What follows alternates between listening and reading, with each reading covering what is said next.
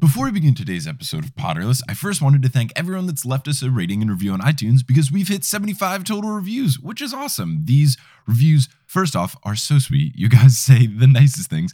But second, they really do help more people find the podcast, which is great because it increases our likelihood of coming up in searches, both on the podcasting app and just on Google and stuff like that. So if you want to take the time just to go into the Apple Podcasts app, whether it's on your phone or on iTunes on your computer, even if you don't use them, you can just go into the app, search Potterless, leave it a review. You don't even have to type anything. You can just click the little five star thing. It really does help a lot and it helps more people find us. So thank you to everyone that has written one so far. And thank you in the future to everyone who decides to write one. In announcement news, we're making progress on shirts. So if you are a patron in the shirt tier or higher, head on over to patreon.com slash potterless and please vote in the poll on whether or not you'd like the shirt to be a v-neck or a crew neck. Just trying to get a sense of what people want before I order them. If you don't know what I'm talking about, Patreon is basically a website where you can pledge money to the podcast and I put all of that money back into the podcast. There is no need to do so, only if you feel like doing it, no pressure at all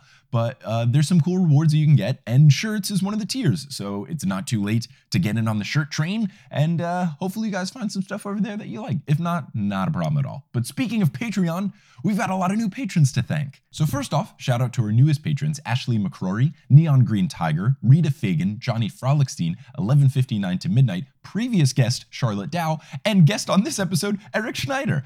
Also, shout out to Harlan Haskins, Sean Jones, and Low Downtown, who all upgraded their pledges into the shirt category. And huge shout out to Jesse Horgan and Maggie Zobazek, new producer level patrons, and the return of Vicky Garcia, who was a producer patron before, had to take a little break, but is back. So thank you to all of you guys. That is huge. You are such lovely, incredible people, and I'm very excited to use these pledges to help Potterless take the next step in quality. And of course, shout out to our existing producer level patrons Andreas, Griffin, Aaron, Erica, Calvin, Michael, Sadie, Emily, and Chandra, whose avocados are always green when they open them. Guys, we have so many producers, I've had to resort to only using first names in the intro, otherwise it would take too long. But without further ado, let's get into this episode of Potterless, episode 24, which starts our journey on everyone's least favorite book, Harry Potter and the Order of the Phoenix, starring Eric Hamilton Schneider.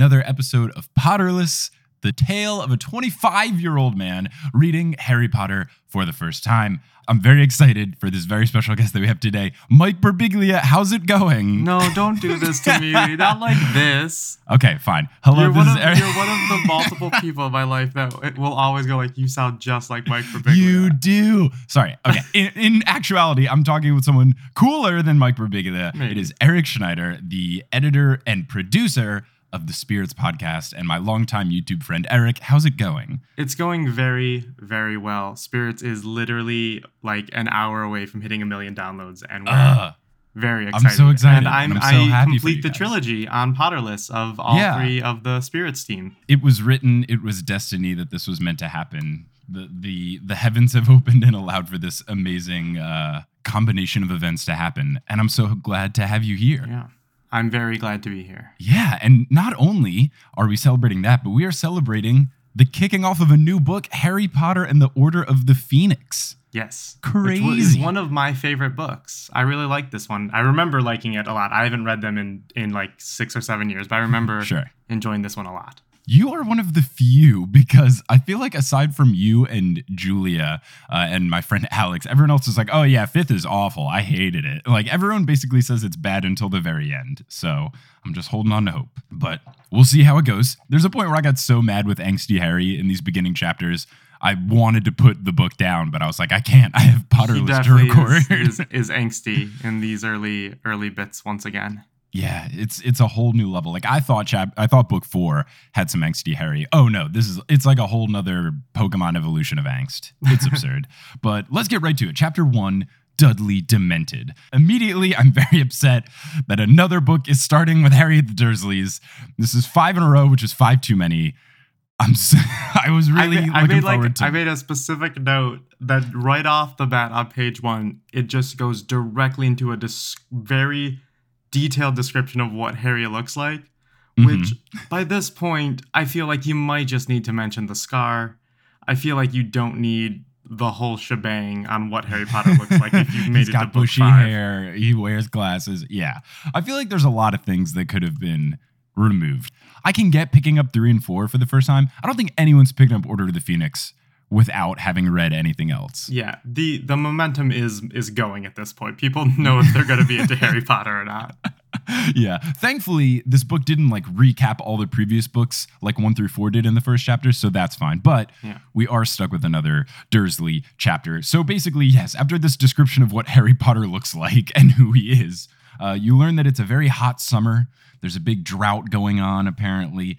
And they describe Harry as basically looking like a hobo. Yeah, kind of. Isn't doing his hair. He's got holes in all his clothes He's in bushes. hanging out in bushes, looking scruffy. It's a rough situation for Harry Potter. A big reason why he looks so rough is that he's like spying on the Dursleys to try to hear the news so that if anything about Voldemort is said in the headlines, he'll know what's up. So he's been like getting daily prophets and only looking at the front cover. He's been trying to like poke his ear around to wherever the Dursleys are listening to the news to see if they say anything, stuff like that. Some real sleuthing. Oh, see, yeah, it's some real Sherlock shit by Harry up in here. The Dursleys think that Dudley is out eating dinner at a friend's house every single night, but Harry reveals that he's actually out vandalizing the park, smoking, and throwing rocks at cars every night, which is like a big turn from like, I'm a school bully to I'm destroying public It- property. it is very significant. I do like that it also is like because the books take place in like what the early '90s technically is that yeah, late right? 80s, early 90s. It feels like a very early '90s thing for like some like youth hool- hooligan. Like that's all they're doing. It's like eh, they're throwing rocks at cars. It's like eh, that's eh, that's that's par for the course at this point.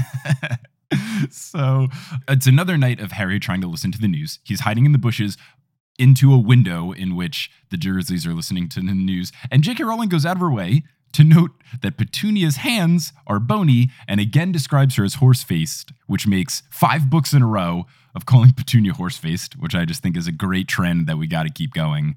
I don't I don't know if this is like the same description as Harry Potter, but I think it's been well established that Petunia looks like a horse.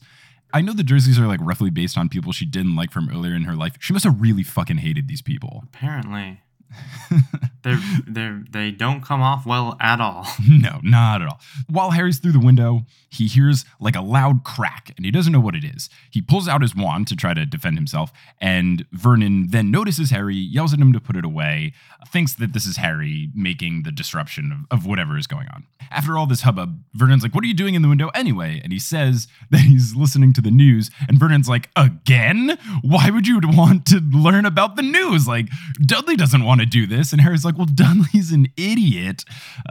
Um, This is my and- favorite quote, I think, in the entire series.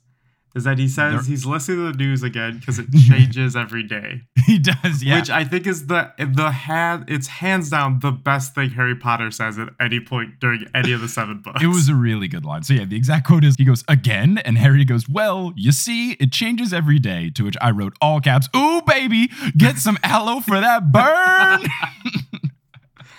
Oh, so Uh, that is so the good. only good thing about sassy or angsty Harry is that there are some really good comebacks. He and he has a, another good one pretty soon because uh, Vernon then replies with, "We know you're up to something. We're not stupid." And Harry goes, "Well, that's news to me," which is like, oh. And not only does he say this, but he says this and then immediately turns around and walks into the street. So he drops the mic after just destroying Vernon. It's fantastic. Harry is convinced that the cracking noise that he heard was someone either apparating or disapparating.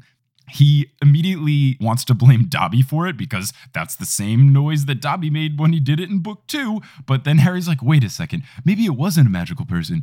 Maybe I just think it is because I'm yearning for magical world because I miss Hogwarts so much. And then gets into this like long, drawn out, sappy thing about how he misses being a wizard and stuff, like he does every summer when he's at the Dursley's house. Like this is not new territory. And like what's what's crazy about that at this point is I think he's only been away for like a month. Is One that right? month. So it's not even like it's the end of summer. He's like, no. gotta get back to that that wizard stuff. I get it. If I was in a magical place and then not and in this terrible place, I would yearn for it immediately. But it's like, hmm I mean, why not just put it more towards the end of summer? Why not? Yeah, I mean, he's gotten through four of these same summers before. I guess the fifth time is just the last straw on the camel's back. He just can't do he can't deal.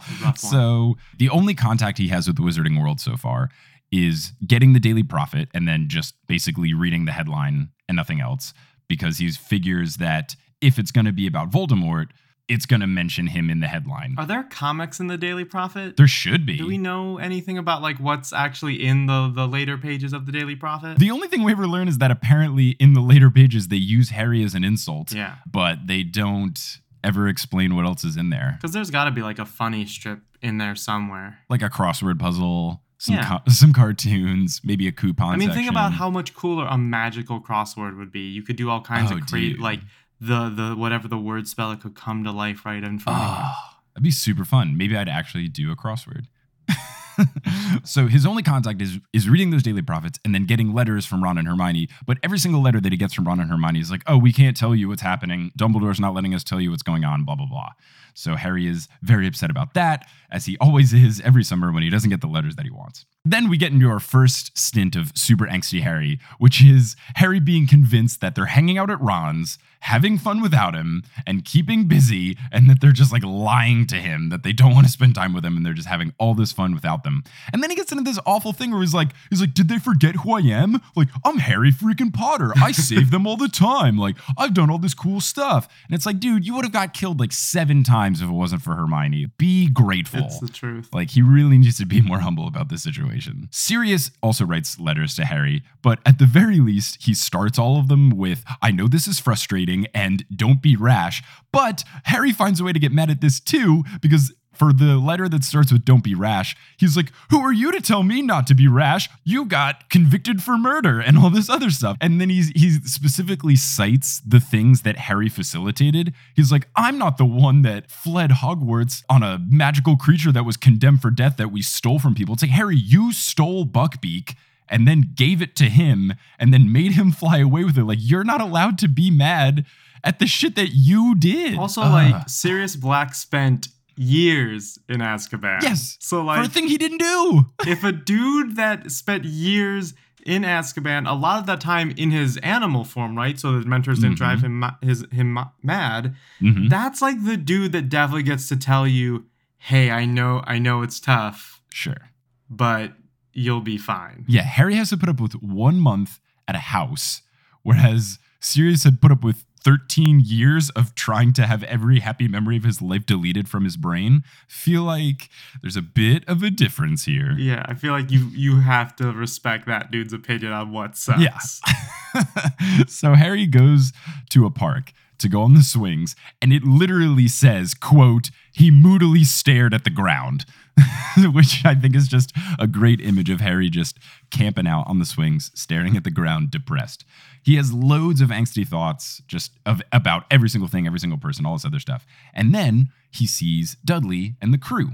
He's kind of in a weird way hoping that they try to pick a fight with him so that he can, you know, either use magic on them or threaten it on them or or something to that effect. But they don't end up coming his way. Harry then remembers that he needs to get back to the Dursleys' house. Like he has to be home before Dudley comes home. Otherwise, that's breaking curfew. His curfew is literally just if Dudley is home, you better be home too.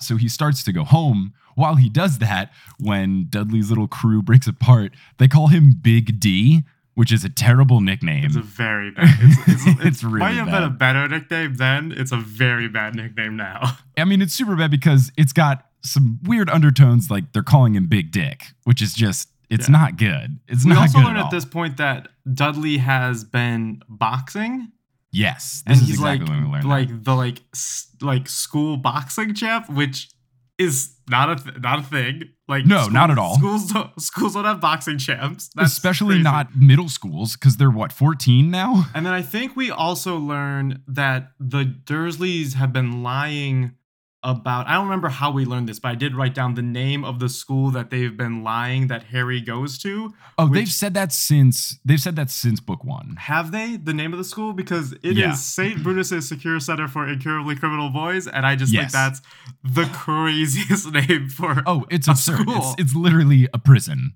like it just sounds like a prison. It's insane. It's truly insane. So so yeah, you learn that Dudley's apparently lost a bunch of weight due to a mix of dieting and getting really into boxing. So he's still big, but he's a little bit thinner and now he's even stronger than he was. So he's become just a monster of a human. Harry then goes up to Dudley and he basically hits him with like a cool he calls he's like hey what's up big d which is just great i love that harry is doing this but then he takes it a little too far. He cites all the pet names that petunia gives him. He's like oh why don't your friends call you icky diddykins or dinky diddy dums? Which are terrible nicknames and harry has every right to make fun of them but not unprovoked. Like harry's being a bit of a dick here. Yeah. and then Harry takes this bullying, pestering a little bit farther. And I start honestly to take Dudley's side, which is a weird feeling after being told for four books that he's just like the worst person. I start to feel bad for Dudley. And while I was reading this, I was like internally conflicted, just thinking, oh, I feel bad for this kid who's supposed to be awful. Because Harry is just being super mean and all this other stuff. And Dudley can't do anything because Harry has a wand in his pocket, which is basically a gun. Yeah, pretty much. And Dudley references this. He basically says, You think you're all tough with that wand? And I agree with that, which makes me even more concerned. They're in a dark alley. They kind of get into like a tuffle where they like slam each other up against the wall. But then Dudley starts fighting back. He's saying, Oh, you're not so brave at night. He pokes fun at Harry for crying in his sleep. And that's when you learn that Harry apparently has nightmares every single night about Cedric dying, and he cries for Cedric in his sleep. Yeah, I was definitely with you with like slowly getting on Dudley's side during this argument, and then like that happens, and then you're like, all right, like Harry's going through some pretty dark, dark stuff right now, so I'm back on Harry's side almost immediately. Yeah, exactly the same for me. I was like, oh man, I feel really bad. And then they're kind of like, yeah, he's basically having 'Nam flashbacks every single night about, Yeah. and he's 14. It's like, okay, never mind. I, I, I can understand Harry being like- a like- little it was mean. excellent writing because it makes us kind of feel like not on Harry's side. And it's like, oh no, never mind. You Yeah. you were wrong. to Not be on Harry's side. Yeah, touche, J.K. Rowling had me going. So the nightmares have been happening, but Harry didn't know that he was sleep talking. So when Dudley brings this up, Harry can't hide it, and then and then Dudley knows that he's got him. So Harry pulls out the wand, puts him at one point, and Dudley's like, "Don't do this," you know, blah blah blah. Come on, don't do this. But then the world starts getting dark and everything starts getting cold, which means Dementors. So Harry finally realizes what's going on, but it's too late because Dudley had been telling him like, "Don't make me hit you, don't make me hit you," you know, blah blah blah. And finally, he's had enough. Punches Harry in the face, sends him off of his feet with an uppercut, which is pretty dope. Yeah. And his wand goes flying, but then Dementors starts roughing up Dudley and, you know, all all the stuff that comes along with it and they're about to do the kiss to him. Harry hits it with the Expecto Patronum. It fails two times like it always does and then finally the third time's the charm and the stag comes away and like knocks it out. It's like it gets real intense during that whole thing because because Dudley doesn't know what's happening because he can't see Yes. Dementors, oh right. I didn't even realize that because he can't see it. and Harry is the one that's like has to like tell us kind of what's happening and also be like, I gotta take care of this, and I don't, I don't know how. I hope I could like save this kid that I hate. It gets Mhm. it gets rough. It also gets intense for Harry because rather than hearing the cries of his parents as the the scary thing that you hear when the Dementors come, he starts hearing Voldemort talking to him. So his Right, fear yes. has switched to Voldemort killing him as opposed to being afraid of what happened to his parents. And Voldemort says, quote, just die, just die. It's easier, I think, though I wouldn't know because I've never died before. So he hears that in his head while he's trying to fight off the Dementors and hit Expecto Patronum. Now, is So- that what Voldemort says at the end of book four, or is that ju- or is this actually Voldemort directly talking to Harry? this is a new quote. This isn't a quote that was said before, so it, it must be Voldemort talking to Harry. That's that's no good. Which makes sense based on it would make sense based on when you get to the trial all the way in chapter eight, where Dumbledore basically says, Hey, these are Dementors that Voldemort must have Right. sent. yeah, And so then it would make sense if Voldemort was ready for this attack to happen. that's true. Yeah. And the other thing that's different is the happy thought that he uses that finally gets the Patronus to work is him hanging out with Ron and Hermione, which wasn't what it was before. So Harry's a changing boy. So Harry runs over Dudley, saves him, and his neighbor runs out, Mrs. Figg, who was mentioned before that Harry's been spending, you know, some time over at Mrs. Figg's house during the summer. He tries to like hide his wand and stuff, and she's like, "No, no, no, keep it out. Like you don't know if they're gonna come back." And Harry's confused, thinking, "Wait, hold on, she's a witch." And then she says, "Oh, I'm going to kill Mundungus Fletcher," which first off raises two questions. One, who the hell is that? Two, that's a dope ass name. It's a very good name. It's a very And then and then that's the end of chapter one. There was a weird thing that was happening in this chapter a lot. J.K. Rowling was very specific about the layout of the streets in the neighborhood, and I just didn't care. Like, do we care about all the roads? Because she was very specific about all of the cross streets, and I don't think it matters. it felt a lot like the the last Hunger Games book in which they get to the capital and are like describing moving through the city and I'm like I don't understand what's happening at all. And much like this I was just like I mean they're cross streets and some are parallel to each other. Like I I have I know how streets work generally. I don't need to like draw a map while reading this book. yeah, it seemed like she had a Google map in front of her, and she's like, "Everyone will understand this." Yeah, it's like, exactly. Even if we did, we don't care. There's a bunch of stuff that happened here, and and while I'm reading this for the podcast, like I take notes, and there was a bunch of times where I would either read four or five pages or listen to four or five minutes of the audiobook consistently and not write anything down. Especially when they get to the House of the Order of the Phoenix, there's a bunch of stuff where they're describing all the things they're cleaning for a bunch of pages. Yeah, I I read that last night and I was just like I feel bad cuz I should be taking notes, but there's like it's There's just nothing a happening. giant exposition dump. Get ready for that in either later this episode or next episode. exactly. Where me and Mike discuss an exposition dump. well, it would just be like I would write the bullet point. I'd be like, they're cleaning the house, and then four pages later, it's like they're still Still cleaning the house. like, uh, then we get to chapter two, a pack of owls. Mrs. Figg mentions that Fletcher, Mundungus Fletcher, left to see someone about cauldrons that fell off a broom. I love this. I love this part of Harry Potter that we never get to learn anything more about. About like the idea of like stereos falling off a truck, but cauldrons falling off a broom. hmm Everything about this image amazes me, and I want to know more about like the like crappy dudes that are like selling cauldrons on like the side of the road by Diagon Alley, and just like mo- moving like, oh yeah, yeah, I got this, I got this cauldron, and I'll give you fifty percent off. Like, Lame crime of, of the wizarding like world. it's just because up until this point, so much of the Harry Potter universe has been like so clean. Yeah. you go to the wand shop and get your wand. You go to the robe shop and get your robe. You go to the Mhm. like nothing has been like. Obviously, there's very dark magics in this world, but we haven't learned anything about like how you get like secret supplies and everything, and we never really Uh-huh. get any of that. But we do learn about like back alley cauldrons, which is amazing.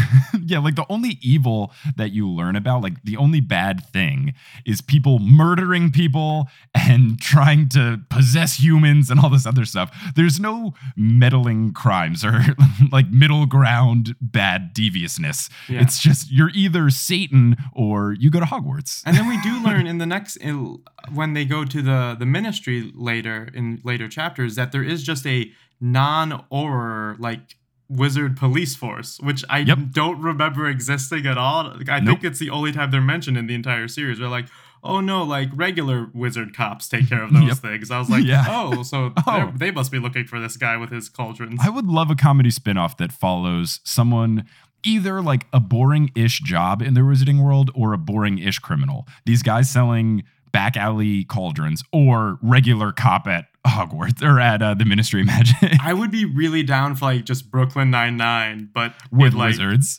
in- yeah, yeah, exactly. Yes. Oh, that'd be so good. Give me that show next year, please. Yes. So Mrs. Figg mentions she is very thankful that she put Mr. Tibbles on the case of the Dementors. I'm assuming this is some sort of pet. Harry asks if she's a witch. She corrects him, saying that she's a squib, and Fletcher knew that, so it was very foolish of Fletcher to leave her alone because, you know, if this happened, she wouldn't be able to do anything. Fletcher had been following and protecting Harry, so you learn that the disapparating noise he heard was him.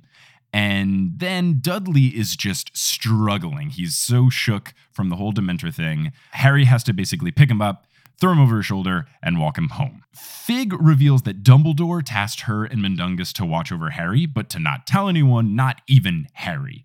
And at this point, Mundungus reapparates, and Mrs. Figg just goes apeshit on him, which Pretty is you know, un- understandable. So he's described as being really straggly looking. He has an invisibility cloak, which is pretty sweet. And she basically keeps like hitting him over the head with a bag of cat food. And she repeatedly either says the phrase, I'm going to kill Mundungus Fletcher, or I hope Dumbledore murders you. Uh, Like the first two times, I get it.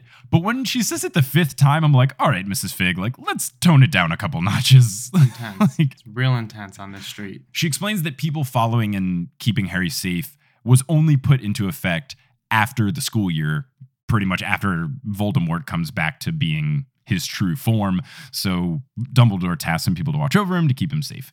Harry lugs Dudley all the way home, and Petunia is freaking the fuck out. She wants to know what the hell is going on. Dudley then vomits, which makes her freak out even more. And Dudley, since, as you mentioned before, since he can't see the Dementors, thinks that Harry did all of this. So he tries to put all of the blame on him. Which I mean, you can't argue with. You can't really like blame Sure. Dudley for this one. Like, Yeah, how is he to know?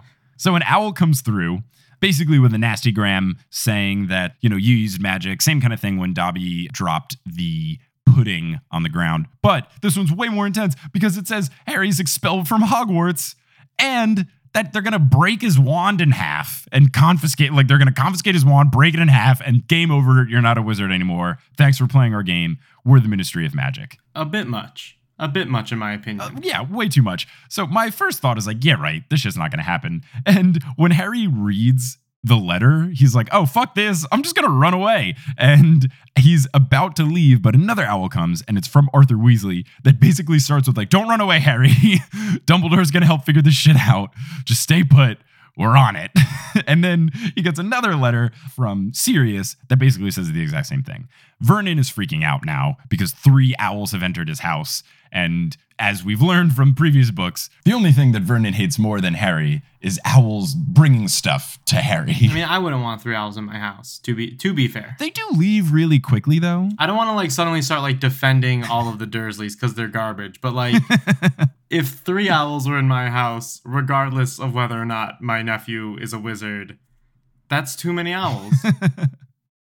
so Vernon then asks Harry what the hell happened, what is going on, and Harry says it was Dementors, and Vernon's like, "What's that?" And then Petunia describes what a Dementor is, and then right after, kind of like gasps and does a, you know, it's almost like one of those out of body, like wasn't thinking about it, and she's embarrassed that she knows what a Dementor is and started to describe it, and it kind of rubs Vernon the wrong way too, and then he's like, "Oh well."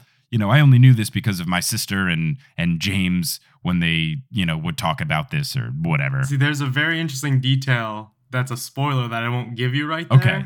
Okay, good. That is very fascinating. That people who have read the book will notice the thing that that Mike just got wrong, Oh no. which is fascinating because I actually have it in my notes to mention it. But not spoil it. And you mentioned it in a way that made it much easier for me to bring up with definitely not causing you any spoilers. So that's very exciting. the only thing I will say of note is that she goes out of her way to not call James James. She says like that wizard, some sort of phrase that like won't call him by name. So Right, the only yeah. thing I can think is that there was some bad falling out between Petunia and James. Yes. But I'm not exactly That sure. what could would be it. Ooh. Oh man, how how fucked up would it be if James had a thing with Petunia and then left her for uh what Lily? That would be so shitty. Th- that, that I hope that's be- not it. I hope that's not wouldn't it. Wouldn't it, Mike and listeners? I hope it. Uh, I really hope that's not it.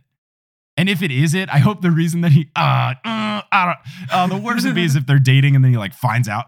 Oh no, the worst would be. Here's the worst thing. okay, tell me what the worst thing would be. The absolute worst. She starts as a wizard, becomes a squib, and then he's like, "Fuck that shit. I'm gonna date your sister." that, would be. that would be that would be the worst thing ever. I really hope that isn't it. Please don't be it. I know James Potter started as Jesus and like we slowly learn he's like kind of a piece of shit, but I don't want him to be that much of a piece of shit. We will. We'll, you'll find out. It's okay. I'm really bad at predicting stuff, so I'm probably wrong. Another owl comes in. It's the Ministry of Magic saying that they will have a hearing instead to determine whether or not his wand should be destroyed and whether or not he should be expelled. Basically, they're like, Dumbledore, talk to us. We're going to have a hearing.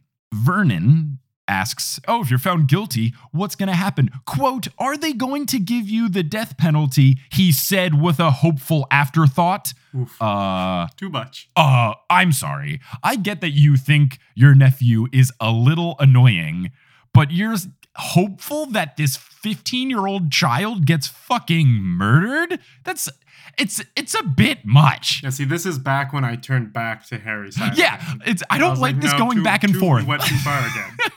yeah, it's like just when you have us, just when you bring us in. You start to you start to feel human. Absolutely terrible. Vernon demands that Harry tells him what happened, so he does. And this is when the fourth owl comes in, and this is a letter from Sirius saying the same thing as Arthur as Arthur said, basically, don't leave. It's gonna be fine. Just stay in the house. You'll be safe. and then, but when Harry receives this letter, he gets mad that no one's congratulated him yet for beating the Dementors. His first thought is like, ugh, no one said good job. He needs- He's he such a diva. I can't. Uh, I can't deal with it. He's too. He's too much. Uh, there is a funny thing. Vernon keeps calling the Dementors the wrong name. Like he calls them like Yeah. Dementoids and Demembers and Dismembers. And I, I laughed every single time. They were I- pretty good. I- They were all it was good. pretty good. So Harry's then trying to figure out why would they why would they come, and the only thing he can think of is like it's got to be Voldemort, which is true. And this is also my thought process. Anytime anything bad happens, it's like oh this mean scary thing happened, and I'm sitting there reading the book. I'm like well it's got to be Voldemort, which it, which is like you're never wrong. Like you can't ever be wrong if the guess is like oh bad shit went down, probably Voldemort. Probably Voldemort. Although, I mean, later on in this book, I guess, I mean, it's the same kind of bad shit that isn't Voldemort. That's always not Voldemort in the book. It's it's a defense against the art, dark arts teacher, which is the other person that does bad The shit other- in the yeah. books. And sometimes it is Voldemort just hanging out in their turban. you know? That's true. Sometimes it, it's both.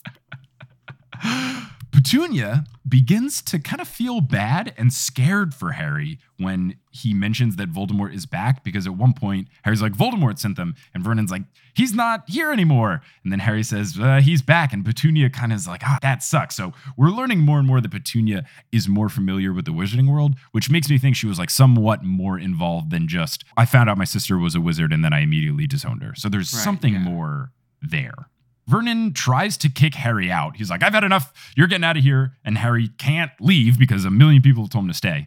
A fifth owl then comes in and it's addressed to Petunia. And it's not just a letter, it's a howler. And when she opens it, it just says, Remember my last, Petunia, and then disappears.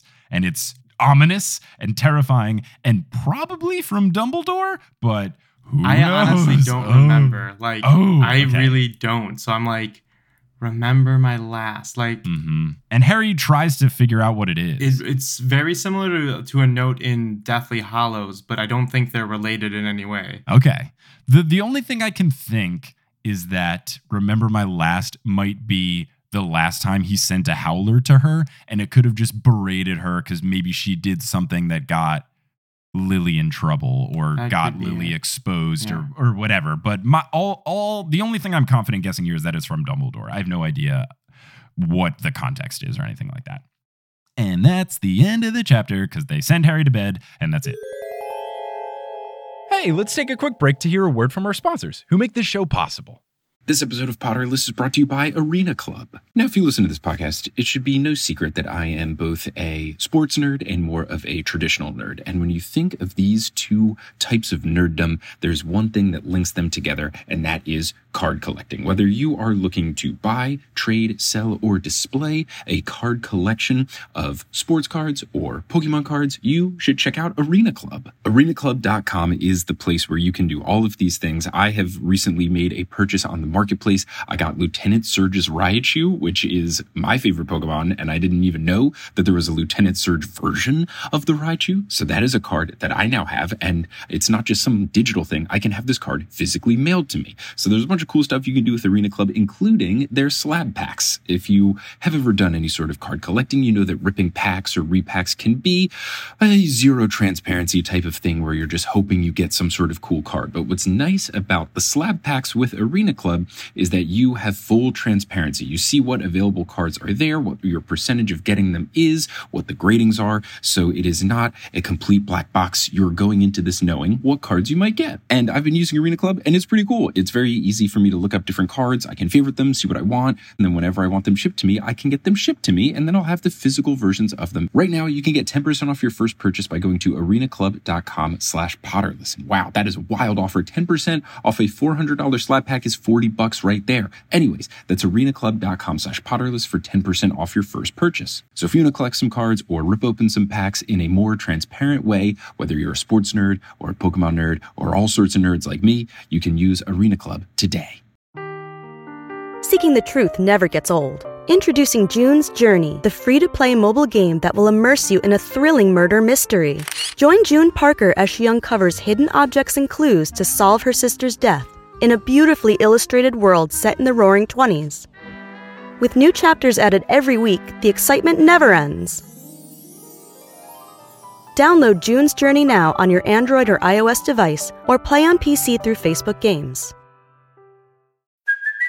Hey, it's Kaley Cuoco for Priceline. Ready to go to your happy place for a happy price? Well, why didn't you say so? Just download the Priceline app right now and save up to 60% on hotels. So, whether it's Cousin Kevin's Kazoo concert in Kansas City, go Kevin, or Becky's Bachelorette Bash in Bermuda, you never have to miss a trip ever again. So, download the Priceline app today. Your savings are waiting. Go to your happy place for a happy price. Go to your happy price, Priceline. So, chapter three, the advance guard. So, Harry writes a sassy letter to I love this letter. to, to Sirius, Ron, and Hermione. All three of them, same letter. Basically, he's like, "What the hell is going on? Tell me what's happening. I need to know. I'm Harry Potter." And he he writes it, and while he's in the house, every time he passes a window. He gets mad because it reminds him of what happened. So he literally talks about like getting upset every time he sees a window. Just like, oh my God, Harry, get over Which I mean it." is probably pretty often since like he's in one bedroom with a window. so like it's it's pretty much constant. Every time he opens his eyes, he's like, oh, son of a bitch. I do love that when he sends the letters, he Oh, tells yeah. Hedwig, Yep. don't come back without a response and peck at them until they give you one. Yes. Well, it's not only is it peck them until they give you one, but it's peck at them until what they've Is written good is enough long response, enough. Like if it's not long enough, you keep pecking them until they write Which enough. I think is a really good service that like somehow Google can like algorithmically like solve in Gmail where it's like not only do I demand a response from you, but Google will like read this email and make sure that it is a good enough email. Like that this responds Yeah. to every point that I sent you. I want a good ass response and I will accept nothing less. Yeah, it's it's same thing with text messages. It's like this is a text message you can't reply K to. Exactly. That is not acceptable. Or not like thumbs up emoji. Like we're gonna need some words, potentially some commas and periods. and We need some substance to this response. She also describes Harry at this point as in one of his apathetic phases. Okay. Which I feel like one of his apathetic phases is like most of the time. I feel like most Which of is the time him, Harry is yeah. far too chill for the events going on around him until like shit really hits the fan and then he's like, Yes. oh oh I gotta like I gotta wake up and start doing Mhm. something. Yeah, it, like there's so many examples of it, but even even like the mermaid task from the last book, he just like keeps procrastinating. Like, ah, I'll figure out the egg clue later. It's like, no, dude, you could die if you don't figure out what's going on. so he's very he's very chill. Harry also like treats Hedwig poorly here, which makes me take the side of Hedwig, and I've been staunchly on not team Hedwig Hedwig because I think she's just over the top sassy. But I start to feel bad even for her because when she flies in finally after like getting food outside, like she's eating a frog, Harry's like, "Uh, about time." And then when he writes the letter, he's like, "That'll do, go!" Like uh, he's being super mean to Hedwig too. Harry's just being a piece of shit. He needs a uh, he needs to take a chill pill and like count to ten and realize everything's gonna be okay and just tough it up. Harry, after he sends off the letters, the only thing that can make him happy enough to go to bed, he's like, Well, I'll have three letters, three lengthy letters to wake up to tomorrow. And then he goes to bed. He wakes up the next day and doesn't have any letters. And he's like, What the fuck? And decides that he's not going to leave his room for four days straight because he doesn't receive letters back. I like the idea based on like your your interpretation of this scene. I like like I've always wanted like the Harry Potter series to have a bit more like teen comedy movie feel to them. and I just imagine like Harry like w- sitting up, not getting the letters, saying what the fuck, just like you did, and then like do do do do do do do do just starts playing, and it's just one of those songs that was like always in like those mid two thousands like teen Uh, comedies. yes. And that's like the Harry Potter I really want made. Like when they remake it, I want it not to be Mm-hmm. like a more serious, more dark Harry Potter. I want it to be like a way lighter teen comedy a la like EuroTrip American Pie. Oh. Give me that Oh, like seven movie series where it's just super hilarious. Oh my goodness. There's so many turns that you can do Harry Potter. It would be great. So on the fourth day, Vernon announces to Harry that him, Petunia, and Dudley are going out. He's like, We're gonna leave, don't touch anything, etc. And Harry just keeps replying, fine, okay, yeah. Vernon's like, don't touch the TV, okay, don't eat any food, okay, don't leave your room, okay. Harry's just so fed up, doesn't want to deal with anything.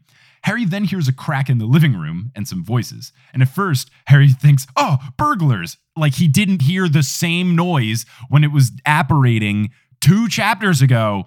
But then he realizes, oh, wait, no, it's probably wizards because they're talking a bunch. Burglars would be quiet. So he goes downstairs and there's a bunch of wizards and there's a bunch he doesn't recognize. And the first one that's described so you see Lupin is there, The best. you see that the real Moody is there, which is exciting. And then you get introduced to Tonks, which is everyone apparently's favorite Tonks is character. Everyone's like, oh, you're pretty going to. great. She's pretty great. I'm excited.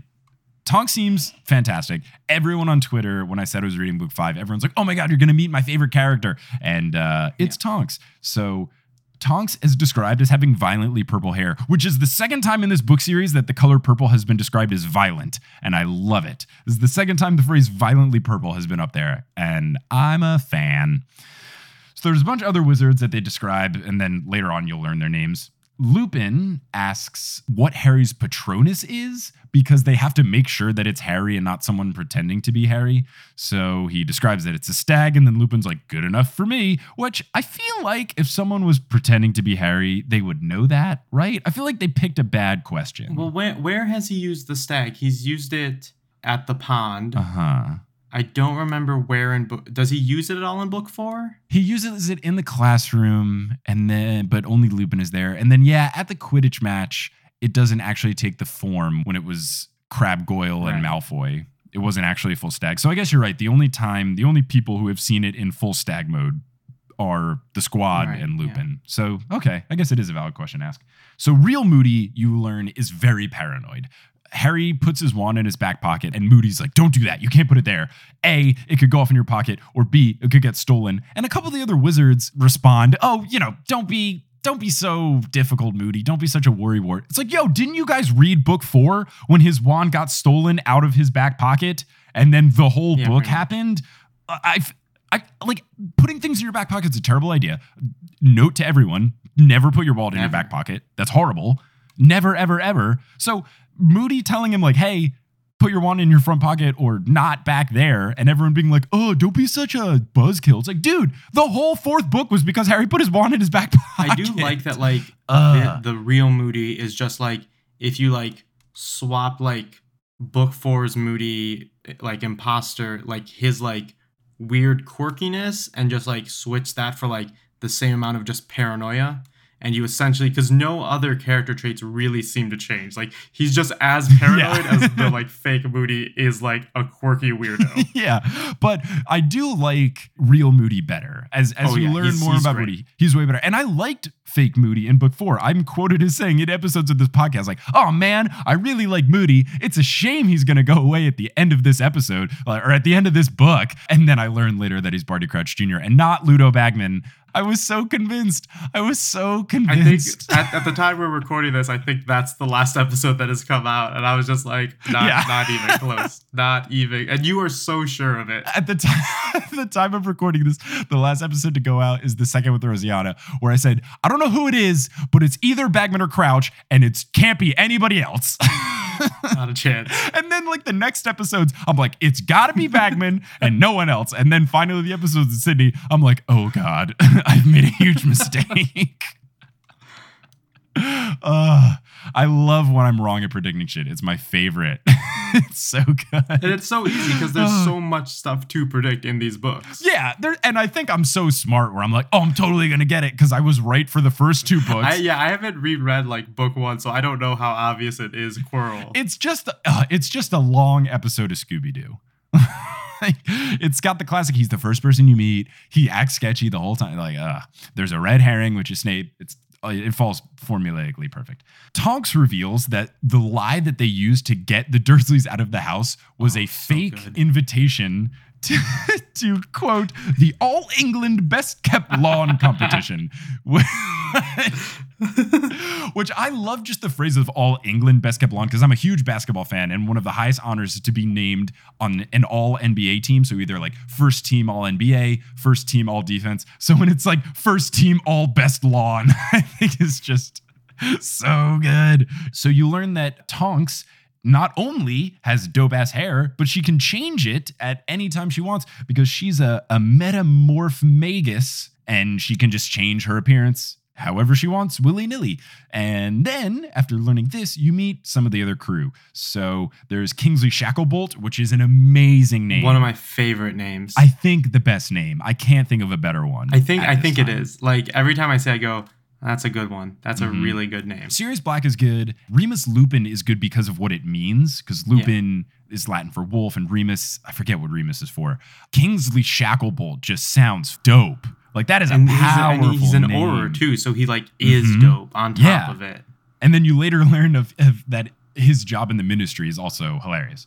Yes. So, in addition, you've got uh, Doge, Diggle, Vance, Podmore, and Jones. I don't know if these people become important, but they were all volunteers to go save Harry. They are known as his guard. Then they decide that they're going to leave. Tonks uses a bunch of spells to to like clean the room that Harry had and pack up his stuff. All these other things. They're using a lot of spells that haven't been discussed. They're nothing profound, such as the the packing spell or the clean room spell or anything like that. But it is kind of cool to see these very advanced wizards because these are full. Not only are they full adult wizards that should know every spell, but also there's a mix of aurors and high profile wizards, and it's it's kind of to the point where a lot of these things are just secondhand magic to them. And it was kind of cool to see for me a full wizard just kind of go to town whereas Yeah. harry has to specifically like read books to know how to do hexes and other things such as that And then on the other hand, you have Arthur Weasley, who I took note to uh, spend some time laughing at a potato peeler, which I, I I think when I wrote down, I imagined like one that you just hold in one hand and hold the potato. yes But are there like potato peelers that you can like put like an apple peeler where it'll like twist around the potato? Because that's i i've never seen that because that would be a bit sillier. But if it's just Sure. a regular potato peeler, that's not a funny object. no it's just like a funny sense. shaped knife like, with "Man, Arthur, plastic you- covering You gotta get your shit together because it's Arthur not that funny. his muggle thing is weird. Uh, he's a strange man. Before they leave, Moody, real Moody, uses a disillusionment charm on Harry to conceal him, which is basically kind of like an invisibility cloak, but instead of making him invisible, it just makes him a perfect chameleon. And basically, the reason that they did this was because an invisibility cloak would fly off of him, because the way that they're getting to headquarters is by broom. So they see the signal given at the safe house, which is red sparks followed by green sparks. That's their cue to leave. So they go. And once Harry starts flying, all of his troubles go away. He feels great. He feels the rush of being with wizards and doing magic again. So we finally get a brief stint of Happy Harry. Now, to avoid muggles seeing them, they have to fly way the fuck up into the sky. And because of that, they're flying through clouds. They're really high up. They're all freezing. Like everyone is just freezing to death. Harry keeps mentioning that it's the worst thing he's flown in since that terrible rainy Quidditch match where the Dementors came, all kind of stuff like that. I think they mention it very briefly in the book that if they go through the clouds, they get soaked. Yes. And if I remember correctly in the movie, when they go through the clouds, they actually wind up on the other side looking like they just jumped out of a pool. oh, nice. I, I could be wrong about that, but it's a really nice detail if I'm remembering it correctly. I hope so. That would be a great detail.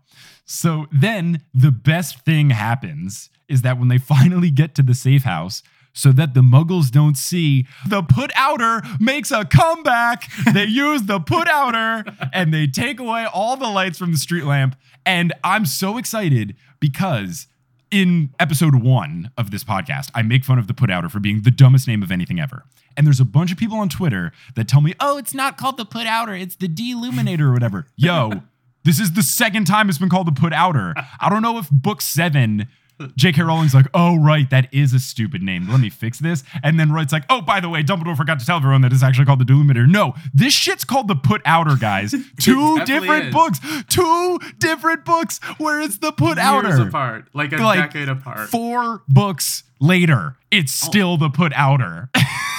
also, I love that this is like like apparently a very magical object because Mm-hmm. like they got loaned to them by Dumbledore. yes. Whereas like I imagine like this being something you could just buy. no, it's very special. But apparently it's so rare that only like like it seems like something if you were ever if all of the members of the Order of the Phoenix Sure. should have some put outers. Yeah. But apparently not. Apparently Dumbledore's got like the one and you gotta borrow it from him if you need it. And why is there no spell for this? They can do so many things, but they can't take away lights from a street lamp. You need this special device that only Dumbledore owns. You gotta store the light somewhere. That's what the put outer is good for. Ah. it stores the light. It's so dumb, but I'm so glad it's back. The Even I mean I, I I think there's a lot of crazy magical rules in Harry Potter, but none more so really than than the put outer because that just like def- like I'm fine with magic bending the rules of physics. a- Sure. Like like but like there's a point where it's like you can bend it a lot, yeah, but like you can't just like move light around nilly willy. like that's just so fit. Like that's crazy. Uh, if you guys like the put outer, my Instagram page is literally just based off making fun of the put outer. It's pictures of daily household objects and then lame names. So like I have a picture of a pen and I'm like, oh look at this word writer or like a calculator. I'm like, look at this like things adder. it's Things great. Instagram.com slash Potterless podcast. Uh, so then Moody hands Harry a note with the address of the headquarters. And it says that it's the Order of the Phoenix, which I'm flipping out because we've learned the title of the book in chapter three, which never happens. It's always like chapter 17 when you learn what the title of the book means. So I'm freaking out at this point when I read this. And that is the end of chapter three. And it is also the end of this episode. But fear not, because Eric and I will be back very soon in real time, but two weeks in podcast world time uh, to, to discuss chapters four through eight of Harry Potter. But Eric, thank you so much for joining along for this Thank first episode of Harry Potter and the Order of the Phoenix. How do you feel? I feel great. I really enjoyed it. I was glad that like this was the uh, opening to a book that didn't actually just like drag on forever. Like it drags for Yes. a minute, but then like it really gets Mhm. into some stuff. Yeah, it does. It's good. Things are happening right away. So I guess, uh, is there anything you want to plug besides Spirits Podcast, which you are the editor for? Spirits podcast. Uh, you can go to uh, you can just search Spirits on your podcasting app or spiritspodcast.com. And uh, our hosts Julie and Amanda they drink spirits and they talk about myths like spirits. Ah, It's so, ah, it's a good pun. And It's yeah, a very you can good uh, pun. follow me on pretty much anywhere at I'm Eric Schneider. Awesome. Well, thank you so much for joining. And until Thank next you. time, as they say in Hogwarts, wizard on. Potterless was created by Mike Schubert. It is hosted by Mike Schubert. It is edited by Mike Schubert. It is produced by Mike Schubert, as well as Andreas Ozelby, Griffin Mecklenburg, Vicky Garcia, Aaron Johnson, Erica and Calvin Bauer, Michael Vanderslice, Sadie Bear, Emily Whiffen, Chandra Cruz, Jesse Horgan, and Maggie Zobazek. Web design by Kelly Beckman, and the music is by Bettina Campomanes. Thank you guys so much for listening. You can find us on any of your preferred podcasting apps, as well as Facebook.com slash Potterless, Twitter at PotterlessPod. Instagram is Potterless Podcast, and of course, everything is on our website, potterlesspodcast.com. Thank you guys so much for listening. I really do appreciate it. And until next time, Wizard on!